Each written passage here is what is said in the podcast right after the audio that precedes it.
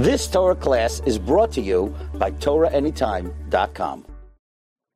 When we talk about the fifth of the 13 principles, we need to spend time defining and determining what avodah is. It's right there in the Shema.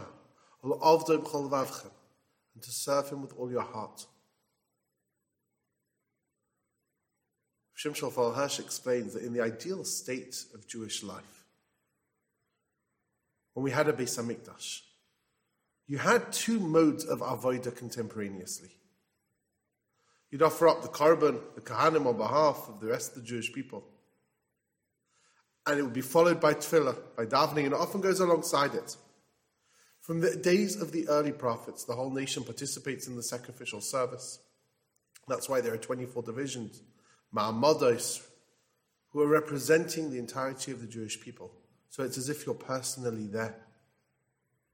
And at the same time, while sacrifices are being offered up, people are assembling and davening, they're praying.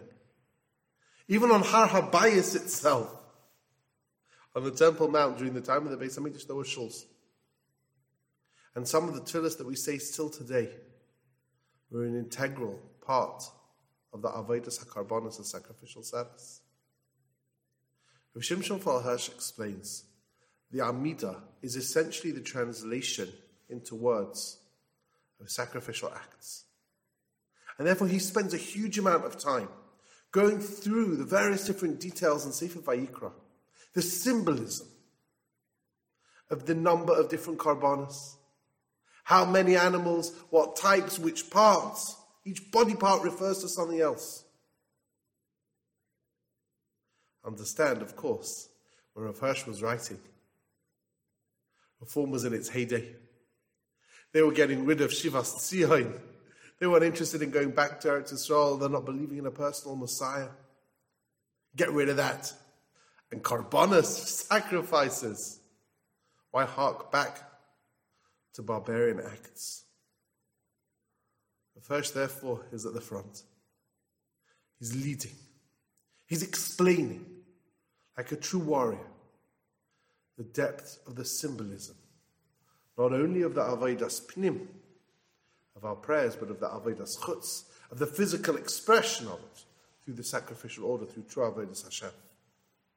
For example, he'll tell you that the burning of the kidneys and the liver is a suppression of sensuality, selfishness, burning up the heart, consecration of life, sentiments, your whole personality.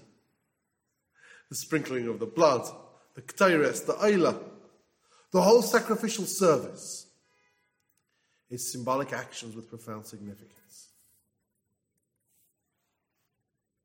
But here's the thing. Rachmana liba ba'i, Hashem wants our heart. Our heart has to be directed to that which our head knows is true. There has to be this holistic view of having passion and drive and fire, but directing it in the right way. Otherwise, what you end up with is Avodah Zara. Something that's just strange, it's foreign, it's not ours, it's not right. And perhaps that's why the Torah, in this ikkar, stands so strongly against any false conception of God, of worshiping of God, of God that which is not God, of any man made religion, simply because it's false. It's a misdirection of human energies. You've just experienced another Torah class brought to you by TorahAnytime.com.